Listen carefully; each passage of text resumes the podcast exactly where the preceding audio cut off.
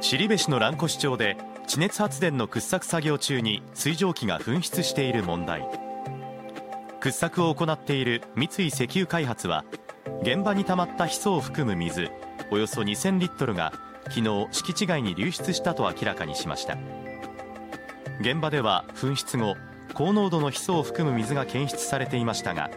敷地外への流出を防ぐためパイプラインを使いおよそ1キロ離れた井戸に水を移していました。昨日は別のパイプラインでも水が遅れるようテストしたところ作業ミスによって水が漏れたということで近くの温泉の源泉となっている大湯沼川に流れました。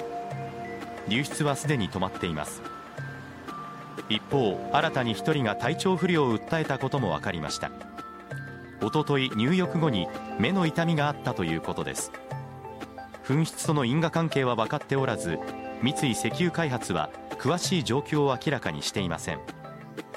体調不良を訴える人はこれで17人となりました。